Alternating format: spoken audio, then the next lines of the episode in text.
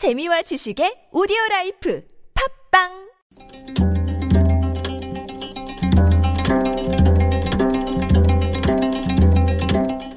한문학자 장유승의 길에서 만난 고전.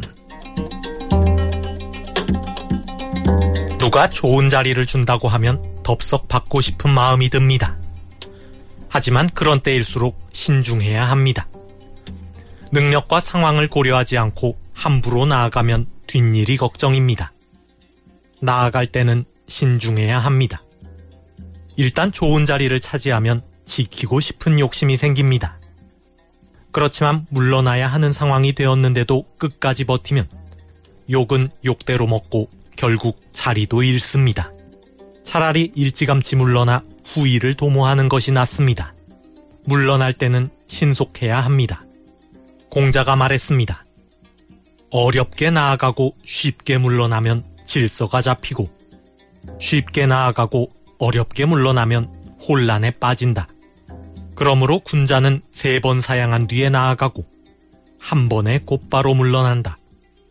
얘기 표기편에 나오는 말입니다. 여기서 나온 고사성어가 난진이퇴입니다. 어려울 난, 나아갈 진, 쉬울 이, 물러날 퇴, 어렵게 나아가고 쉽게 물러난다.